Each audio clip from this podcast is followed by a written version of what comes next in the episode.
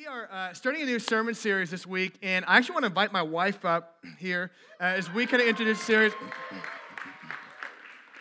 And let me just say, first of all, um, if you don't know, my wife, her name is Crystal. She's incredible.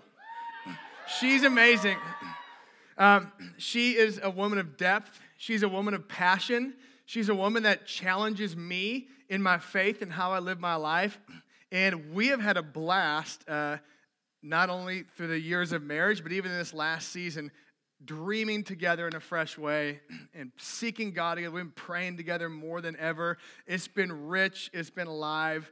And um, and and it's been fun as we dream together, not only of where do we want to see our family go, but as we've dreamed together along with leadership at the church, where do we want to see this church go? And so, um, so she's awesome. I'm going to have her share in one second, but we're going to be starting a new sermon series uh, called uh, The Family of God.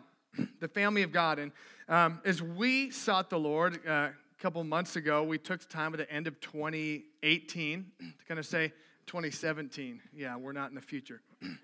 We took time at the end of twenty seventeen to kind of not just say, God, what, you know, how big do you want our church to be twenty years from now? But really more ask the question, regardless of size, and I have faith will grow, what kind of culture do we want?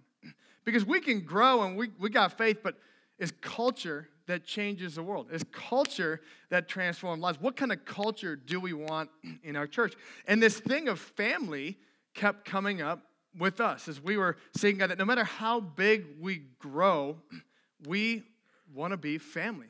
We want to see that reproduce out. And, and then this weird thing happened. It was like God started speaking to us this theme everywhere.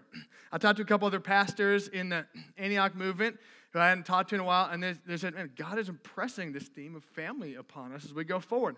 Then the leader of the Antioch movement, Jimmy Seibert, was out on sabbatical, and uh, he hadn't talked to any of us pastors. He comes back. He is like, man, I got three things that God is highlighting for our movement this next season, and one of them is family. He came fresh. He hadn't even really talked to anyone. Uh, he came fresh off sabbatical and shared that, and I was like, man, God is speaking. Then on top of that, I'm talking with uh, one of our uh, key leaders who's been a pastor before and someone I lean into uh, frequently just to kind of help me as I'm leading out the church, and we're leading out the church. And he said, man, God is speaking this thing of family, that, that revival looks like healthy families. And it's just, okay, God, I think you're I think you're speaking. And so as Crystal and I were talking, praying to get along with the leadership of the church, we're saying, man, we feel like now is the time to kind of move forward in this arena, church is family. So one of my wives just shared briefly just some things God's laying in her heart. And, yes. Yeah. Okay.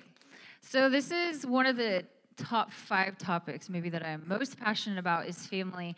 And I think God's very passionate about it. And uh, one of the reasons that I am passionate about it is actually two people sitting in the second row right here. They're going to be embarrassed out of their mind. My parents are here today. Hey! Anyway, um, I did want to share this, and I didn't plan for them to be here today, but um, something that really, really marked me growing up is my mom and dad created a culture in our home that provided security for me and my sister. Um, their their commitment to building our home around biblical truths, um, around unconditional love and acceptance and thriving personal relationship with Jesus really provided the security and clarity that my sister and I needed to grow in confidence, but also to meet Jesus and be transformed powerfully by him.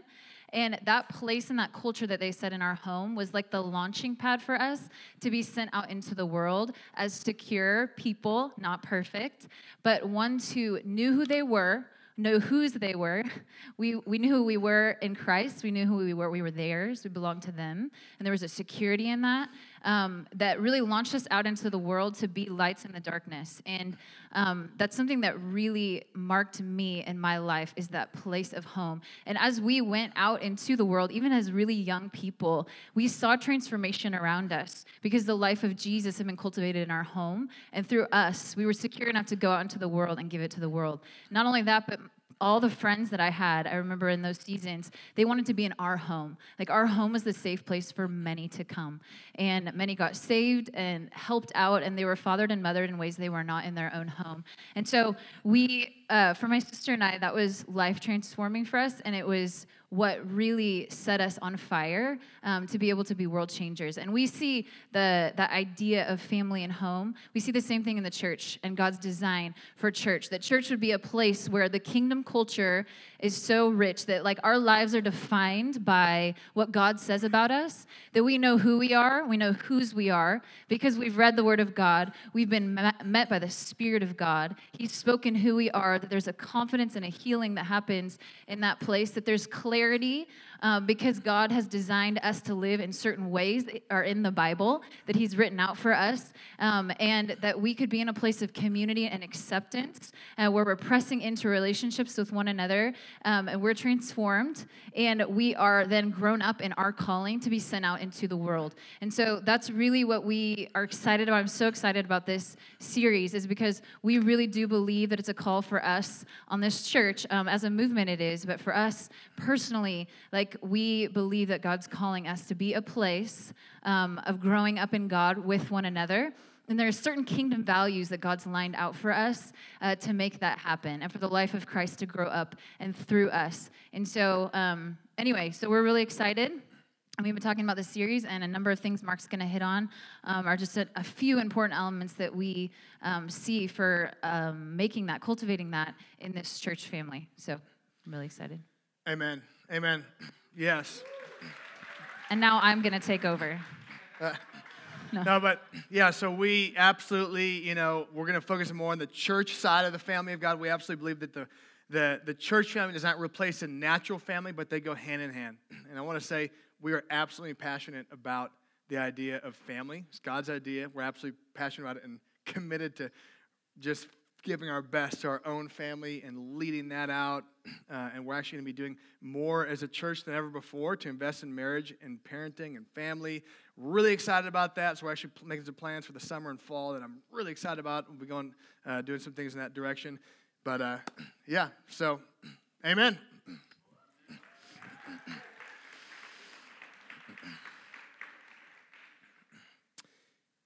I love, I love, uh, yeah, what, what Crystal shared. I, I believe that God um, is, is interested not just in how big we are, but in who we are, in how we live, in the culture we have inside the house of God. Because, like I said, it is it is that culture, that kingdom culture, as Crystal alluded to, that will transform lives. As Jesus is at the center, it is that culture that will create us uh, to be a place that is home for many, not only in this city, but around the world.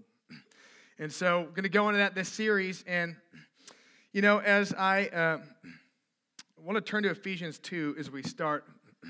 Uh, if I, some people can bring some Bibles down the aisle. On top of that, I actually heard a number of sermons, including one recently that someone sent to me that just, it just pushed me over the edge of like, hey, we got to go that direction. So uh, that sermon lit me up.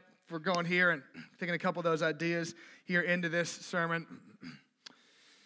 You know, so with Antioch, uh, a, a phrase you'll hear around Antioch is, we believe that Jesus in the local church is the hope of the world. Jesus through his local church is the hope of the world.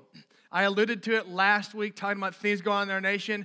We believe in government. We believe in all these different things. We believe in legislation, but ultimately, and the church is taking its place in government. The church is taking its place in being a voice and ultimately bringing the good news, life-transforming power of Jesus Christ in a relationship and family.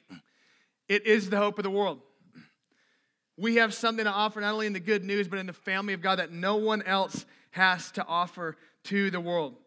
As I started to think of uh, the sustained impact. When I look at church history and church movements, I begin to think, because I'm praying God, and I believe He's put in our hearts that God has called our little family to be a movement that would touch the nations even. So as I've looked in church history, there's been movements that have come and gone.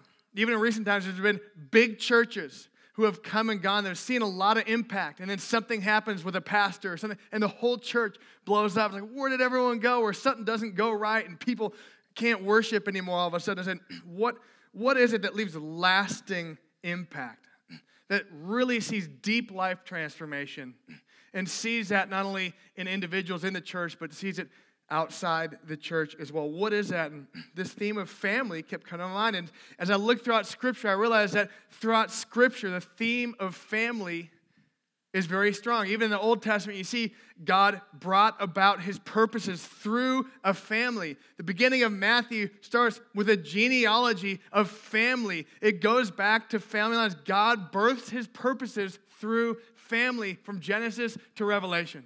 Again, you see it throughout the Old Testament. I'm not going to go there here today, but I do want to go to the New Testament then. And not only does God birth his purposes through family, God is creating a family. Turn to Ephesians two. I want to look at verses eighteen to twenty-two. I'm going to just take a fresh look at our understanding of the church. Today's going to be a little more of an overview. We're going to have some fun. We're going to get as far as we can get today, and we're going to have a great time in this sermon series. So, um, So Ephesians chapter two, verse eighteen and twenty-two. Now, the book of Ephesians is a book about the church. It's about Jesus and his church and what he's doing. It's an awesome book. And in chapter two, it starts by saying that we are dead to sin and alive to Christ through the good news of Jesus. And that he's taking those far from God, and those who believe in Christ, he's making them one. Whether they're Gentiles or Jews, he's making them one who believe in Christ. And he goes on to basically explain what Jesus is doing, starting in verse Uh, we're going to pick it up in verse eighteen. So through him, we both have access in one spirit to the Father. So then, you are no longer strangers and aliens, but you are fellow citizens with the saints and members of the household of God, built on the foundation of the apostles and prophets, Christ Jesus himself being the cornerstone, in whom the whole structure being joined together grows into a holy temple in the Lord. In him you also are being built together into a dwelling place for God by the Spirit. So the idea is that we're not just saved and a bunch of saved individuals, right? You, this is a big kind of macro plan. This is a macro look at God's purposes in the earth. God isn't just saving individuals so they go to heaven. I mean, God is building the church. God is saving individuals to bring them into a family, and he's giving us access to him. We're not just saved to go to heaven. We're access to know the Father. We're saved to access the Father and walk this life with him and then get to be with him for all eternity. And not only he's building a church and not just an organization. He's not building a business. He's not building this slick deal. He's building a family. That's what it says when it says the house of God. It's not talking members of his household. It's not talking about a location. It's not talking about a building. That word church, ecclesia, is talking about a people who are called out. So here, when it talks about the household of God, it's talking about the family of God. What is Jesus doing in the earth? Not just right now, but through the New Testament purpose, through the work of the cross, Jesus is building a family on this earth, which will be a reflection of what? Of him and his kingdom, and who will bring the kingdom of heaven to this earth. And ultimately, Jesus will come back. Some other, I meant to have a slide with these on, but I did not send that. But I will buzz through just a few other places. We see the theme of family in the New Testament. First Timothy three fifteen talks about this being the household of God, which is the church of the living God. Earlier in that chapter, First Timothy three five, the qualification of an elder is that he must manage his own natural household well so that he can help and care for the house of God. Galatians sixteen says, let us do good to everyone, especially those who are in the household of faith. Of course, we have Ephesians two chapter uh, passage right here. Ephesians four talks about church leaders equipping the people in the church, the family of God, for the work of the ministry so that everyone in the family of God grows up and are mature, no longer like children, right? We come in as like children. We come in like kids in the church, but then God's design for church leadership and the church is to be in one another's lives so that we grow up and are no longer like children, tossed to and fro like waves whenever something hard happens. We'll talk more about that in this series. And then, of course, there's a beautiful picture of what happened through the cross is that God has adopted us into the family. He's become our Father, and we are brothers and sisters.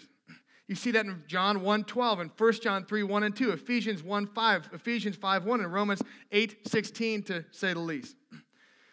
Okay, so there are some implications of family, right? Because we all like the idea of family. And so I want to kind of unpack then the implication. What are the implications? How can we take it past idea? That's a good idea. We are church family, right? But so often, we don't experience that, right? Or even take it farther home, we, we don't live that so often.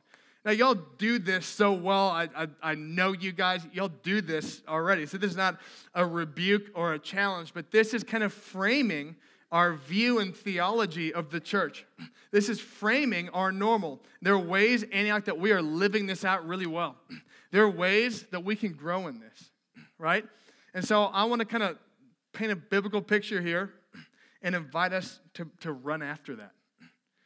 And I believe that's what God is doing in our church this season. I really believe that God is putting this thing of family deep so that as we go wide, we don't get swept away and we don't become shallow. But that would be deep so that when people walk into this church, we're transformed and transformed people bring transformation. All right, I'm getting ahead of myself. So what are some of the implications of family? We have an amazing Father. We have an amazing Father. Ephesians two eight says, for through him, speaking of Jesus, we have access, we both have access in one spirit to the Father. I love it. You see the Trinity right there too. We have access through Jesus and by the Holy Spirit who we all share to the Father. That's amazing. Guys, we have literally not just a good father or a good, good father, as the song would say. We literally have the best father in the whole world. We have an amazing Father. Now, I went into it in the last sermon series. I went into knowing what the scriptures say about who God is. We have an incredible Father. He's literally the best in the whole world. There is no one like him. If First John three one says, see what kind of love the Father has given to us that we should be called the children of God. I love it. It says, and so we are. We're children of God. He adopted us into the family. That's incredible. We have a God that loves us. No matter what. No matter what. Now, my kids, they're crazy. They're wild. They poop and they pee and they disobey and they, they do crazy stuff sometimes. But they're my kids. It doesn't change. I love them because I love them because I love them. Not by what they did. It doesn't change my proximity in my heart. I love them. I love them. I love them no matter what. And I do it all over again. They're amazing. I love them. I'm their dad. What they do doesn't change their status with me. They're my kids, period. And I get to see myself in them. It's amazing. That's what God sees. He sees we're made in his image. Not only that, when we're saved, Christ is inside of us. He sees himself in us. Now, this is good news for us because all of us, none of us, had a perfect earthly father. And many of us have a broken relationship with our Father. Or maybe you don't know your Father. Or maybe you're distant from him. And that's significant because the father, obviously the Father and Mother both play significant roles. The Father, and again, the Mother does these as well, but the Father is crucial to provide security and protection, a sense of security and protection for the kid, to speak identity and value and purpose over kids. And the, the verbal and emotional intimacy with the Father affirms throughout the years that we as children are okay as we are and accepted without needing a bunch of other things and people to be okay with ourselves. But the reality is we live in a broken world, and even if you had a great earthly dad, we didn't perfectly receive from him. And so we go into the world needing God. And the good news is we have a God who Scripture says is a father to the fatherless. We have a God, Psalm twenty-seven says, uh, that though my mother and father forsake me, the Lord will take me up. That's good news because your future and your wholeness is not defined by what you didn't receive growing up from your parents. Let me say that again. Your future and your personal freedom and your wholeness and your sense of worth is not defined by what you didn't receive growing up. You got it in God. So I want to say, all of you in this room, there is great hope. There is a great hope, and not only is He our Father, He made us a new creation through the work of Jesus. Man, I could. This is a whole sermon. You might say, man, I'm a mess, you know, or I'm a mess, whatever. I want to say, He adopted you knowing full well. He adopted you knowing full well it would be a process with you. I've had many friends adopt kids, many of them from traumatic situations. Some of us, many of us have gone through trauma living in this world. Many have adapted from traumatic situations, and it is literally like, like hell for the parents for a season.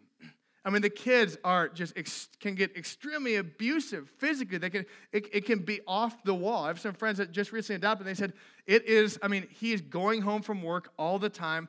He's only able to work twenty, thirty hours a week just because he's got to protect his wife from their kids. Because the trauma that they experienced before they got adopted is, is surfacing and coming out, and they're getting healed and whole, though, through the process of getting loved unconditionally. That's our purpose, and that's our portion in the house of God.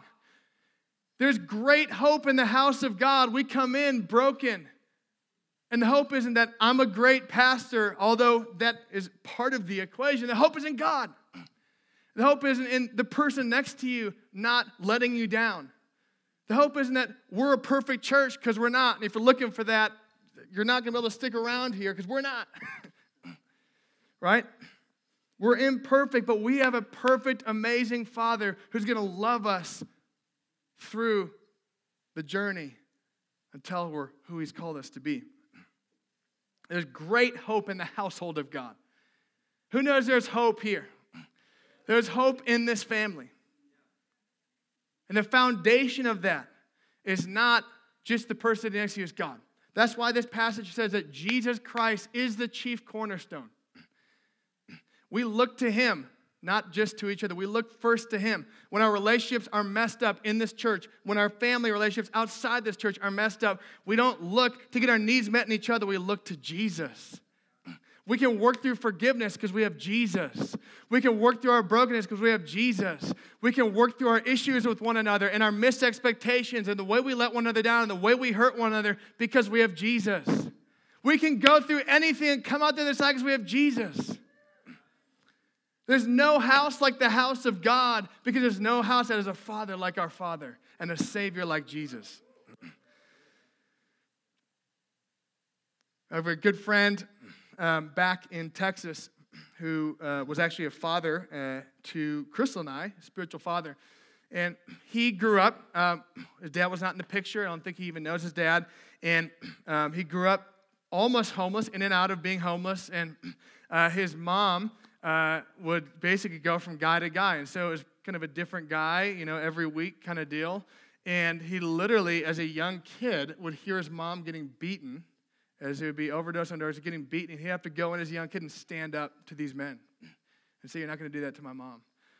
Well, eventually, you can imagine the hurt and brokenness. He leaves, and he's sixteen years old now, homeless. And um, he's going to school, though, and one of his classmates uh, is um, a strong Christian family, and they have uh, quite a bit of money and pretty well off and just kind of fam- Christian values and the deal. And so his friend at school goes to his dad. Um, his friend goes to his friend's dad and says, "Hey, we got a friend that's homeless. Can we take him in?" So they take him into their house and they adopt him. They adopt this kid off the streets. They adopt him. And he said it was literally like walking into like, he's like, would open the fridge and they'd be like ten two-liters of every of soda of like every kind. And he's like, "Can I touch it?" Because he, he he had to fight and steal for most things he had in his life. And here it is. He's like, "I'll just open it up. Take whatever you want." Well, it was a process of healing and restoration. He didn't know how to live. He didn't know how to act. So he gets adopted. God restores his heart. Uh, he gets sent overseas uh, years ago with Antioch, and now he's leading out an incredible nonprofit organization that is literally touching the nations of the earth. Uh He jumped in, a, he, he got taken into a family. And not only did he get loved till he became personally whole, but it was a space and place for him to find his gifts, to find his passion, to find his identity, and to find security. And from that place, launch into his calling alongside the local church. Right? So God, we have an incredible Father that loves us and comes to us and initiates with us. But not only that, we need to learn to be family. And in family, we find purpose. And in family, we find calling. And in family, we find security. And in family, we learn how to be sons and daughters. Ephesians two nineteen says, "So you are no longer strangers and aliens, but you are fellow citizens with saints and members of the household of God." So we're family. And we're no longer what we were out there who don't think and act like family. We're family. I want to say real quick as a pastor, that's a little vulnerable for me to say. Because I know we're not perfect. I know I'm not perfect. But I am called as a pastor uh, to lead us forward. Now, y'all do this so well, but I also know we're not perfect. And, man, I want to call us here. Even though the journey will not be perfect, the process will not be perfect, I want to call us forward. So what are some of the implications of being family beyond having an incredible father? We're going to unpack them through this, throughout the series, but just let me hit a few here. We need to understand we come from a consumer culture, and that's not entirely bad. You know, it drives business and different things. It's not entirely bad, but when that enters, that becomes kind of our understanding of how we relate to other people, that kind of mars some things. So none of us are like, man, I'm looking for a new church. I don't think anyone here is like, I'm looking for a church. I really want like a consumer church. I just want people to like do everything for me. And like I really, I don't really, you know, I don't really want to grow. I just want to like be entertained. I don't think anyone here is saying that, right? No one wants it. We want family. We want depth. That's this. Uh, hopefully, some of what you are finding in this church, and, and there's so many great churches in the city that are that. They're family. They're deep. They're awesome. And I also don't, like I said, don't claim to be uh, perfect. But but I think none of us say that. But I think how we've gotten kind of trained to think by the world around us goes a little deeper than we think. So let me just kind of give a couple examples. Now, anyone here like customer service? Anyone? Now, you're, like, nervous because, like, what's the right answer in light of the sermon, you know? So thank you for the few of you that raised your hand. I love good customer service, right? If I'm paying money, I love me some good customer. And I'm a business-minded person, so I'm like, man, I just, I notice things. And I'm like, man, I could get them a little consulting, you know, just teach. You know, we go into, we go, but what happens is we pay money and we expect good customer service. That's kind of right, you know? And so we kind of see it. So we're at a restaurant, and it's like ten minutes before someone talks to us, we're like, oh. And then we ask for our burger to be done a certain way, and it doesn't come out that way, or we ask for a certain thing not to be on there, and it comes out a different way, or something's not totally fresh. Now, we handle that in different ways. Now, there, there's some of us that are loud about that. And so, you know, some of us, hey, can, can I speak with your manager? Because this is going to be a problem here. All right? I paid money for this. There's some of us that are kind of sneaky loud about like, I'm not going to say anything, but I'm going to give you a Google review. These people, they don't know. But I think uh, even if you're not that, likely is we're kind of silent about it. We're not going to say anything, but we're probably not going to come back. And that's not all bad. We're paying money to be served, right? So this, I understand. I like customer service when I'm paying. But I take that into my home, and it comes a little different story. If I come home and I'm like, and by the way, I don't do this, just so you know. If I'm like, hey, why is dinner taking so long? It's been ten minutes. I've not been seated. If I take the first bite, oh, spit out in the napkin. Honey, that's, uh, that's a little too pink. You know that I like my burgers more like medium well. You're going to have to take this back and throw it in the grill. And I noticed that uh, you did bring me the, the meal, but you didn't smile when you gave it to me. And you didn't ask if I needed anything else. I don't know if I'm going to come back to this table. In fact, I'm going to go find somewhere else to eat. That's weird, right? Because it's not, it's not a business. It's a family. Right? We we we fundamentally relate to one another different. It's not bad to expect, to, I want to be served when I pay money. But when we take our expectations of, of businesses into family, it starts to get a little different, right? Or my kids. My kids, are they not being kind? They're being rude, right? I mean, they're just off the deep end this season. I'm I'm done with this one. This relationship's getting too hard for me. It makes me really uncomfortable. They're asking me hard questions, or I have to say some hard things for them for this relationship to be made right. I'm done with this relationship. I'm going to go somewhere it's easier. I'm going to cut these relationships. No, we're family. These are my kids, right? These are my kids. Family has a way of looking out for itself because it's committed to one another, right? When we're consuming, we're committed to one another as long as it's convenient for us. In family, we're committed to one another when it is convenient and when it's not. Family has a way of looking out for itself. In my family, now my sister annoyed the junk out of me when we were young. She's three years older than me. She just annoyed me, man. She would intentionally, I remember coming to my parents' car, she meant to do it, you know, and they still bring it up to this day. They're like, but when I'm off in Texas and I find out she's dating someone. Uh, you know, she's a few years older than me. I came home and took him to lunch because family has a way of looking out for each other. Who is this guy? I took him to lunch. I heard his story. I shared my story. I led him to Jesus the first time. They're married and have an awesome family, and they go to church and trying to follow Jesus. But it didn't matter whether she annoyed the junk out of me. I didn't exit that relationship. In fact, I had a great conversation with her this week. We worked it through because we're committed to one another because we're family. And we weren't even believers when we had to work it through. My parents would always say, man, whatever happens. Again, we weren't all believers. Actually, none of us were believers at the time. They said, no matter what happens, you can come tell us. No matter what happens and whatever dumb things you do, I did plenty, and I actually got for one for a season without telling them. Well, I start, you know, dealing stuff illegally. I, I start getting arrested, and my parents loved me through the journey.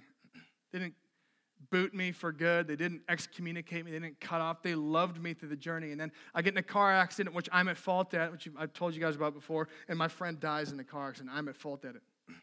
I'll never forget the shame I felt sitting in the hospital knowing that someone just died because of my actions.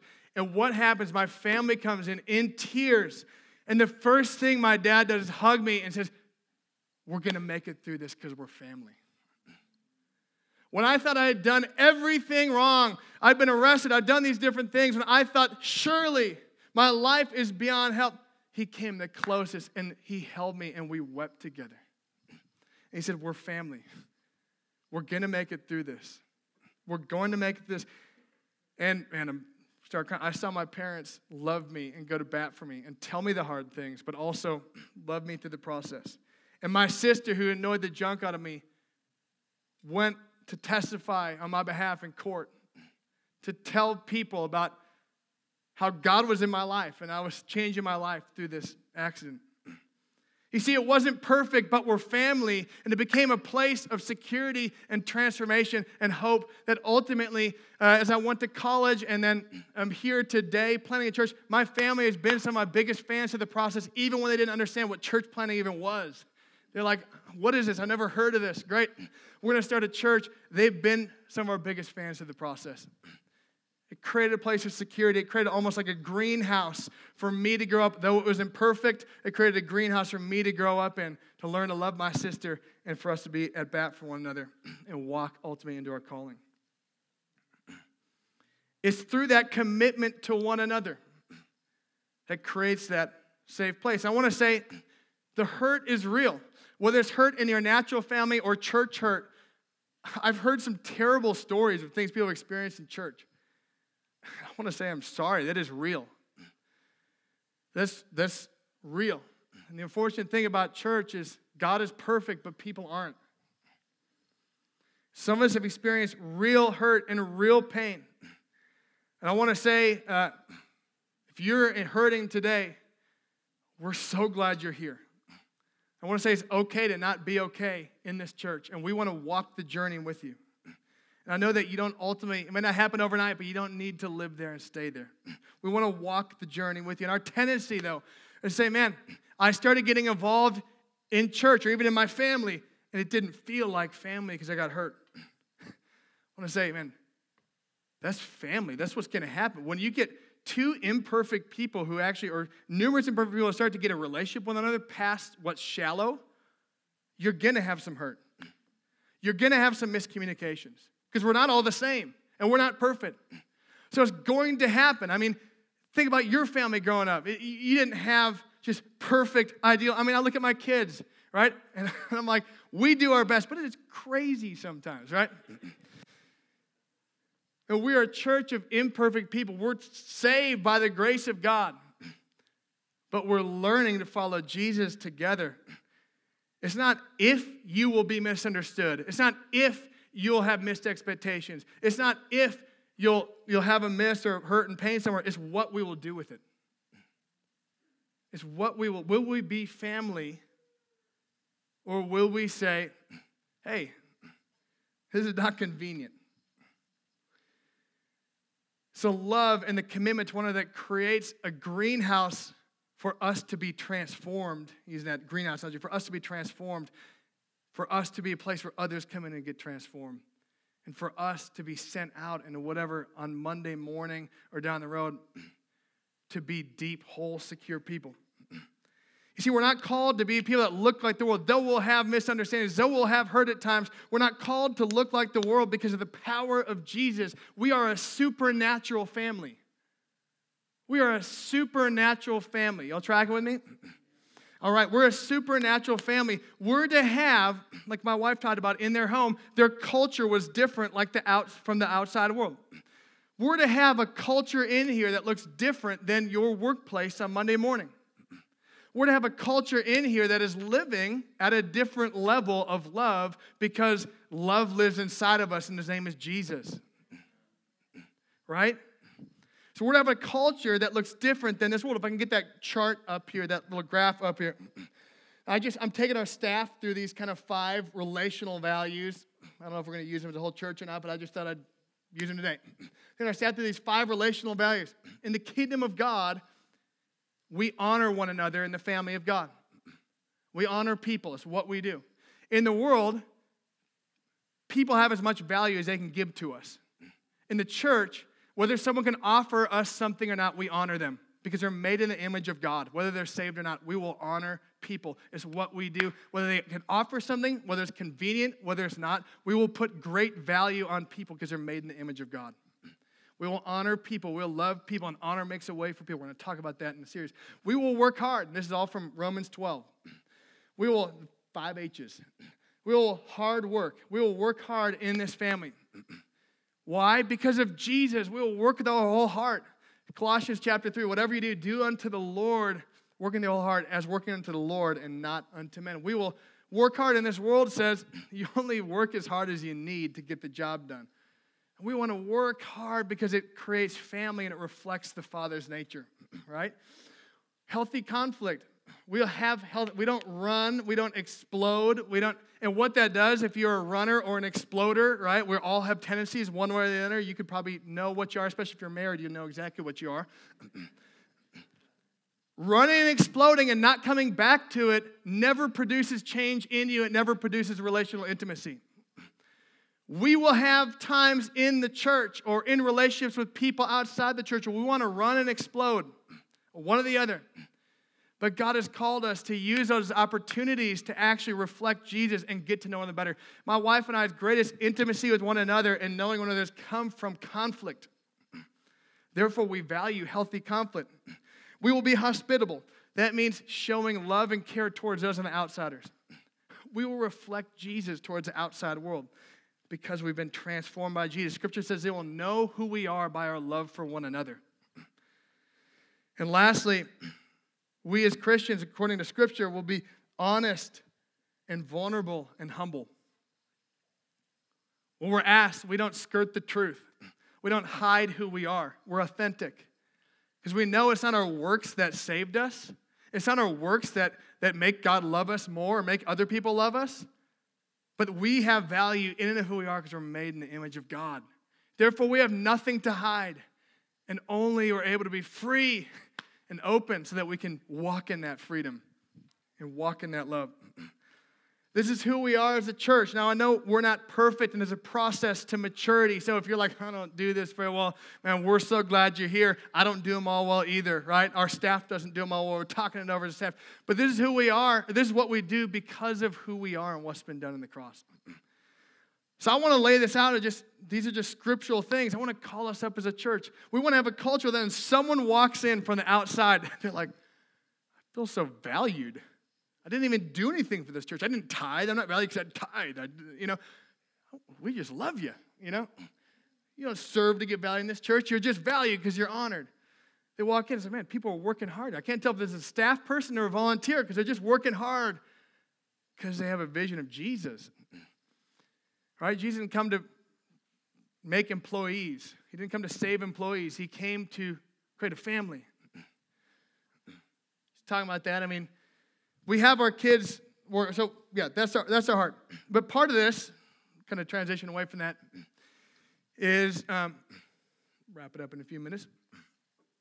Part of this is uh, I was listening to the sermon. The pastor was talking about personal responsibility. We take personal because we're Christians. We take personal responsibility. I know in, in our family, we have a, a five, three, and a, a five, a four, and one year old. And as they get older, we give them little tasks to do. And I love the spontaneity and the craziness. They're into their own world. But what grows them as people is when they learn to take responsibility around us. It's one of the main ways we've seen them grow.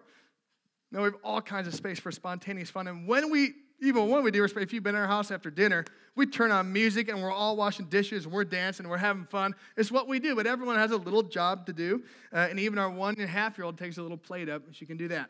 And that's great. She has a hard time reaching it sometimes, but she does it. It's fun. But they're growing. Our kids, when they don't have any responsibilities, they go crazy, literally.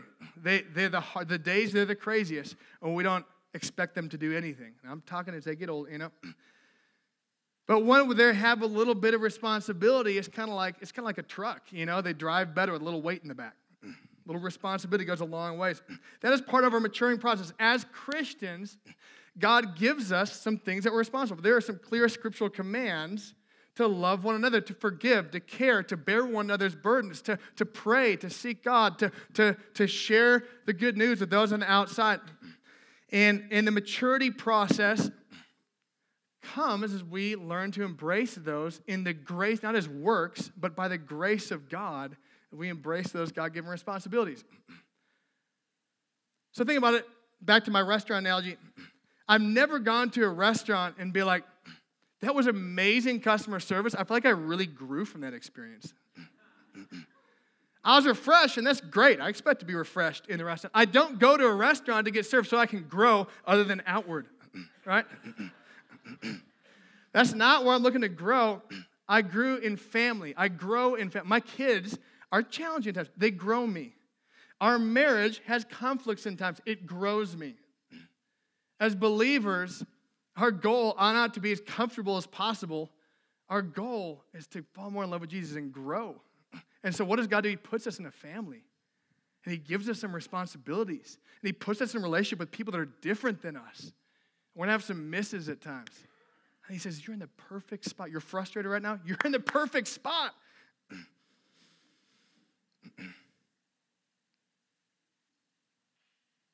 Lastly, what happens is we learn to take responsibility.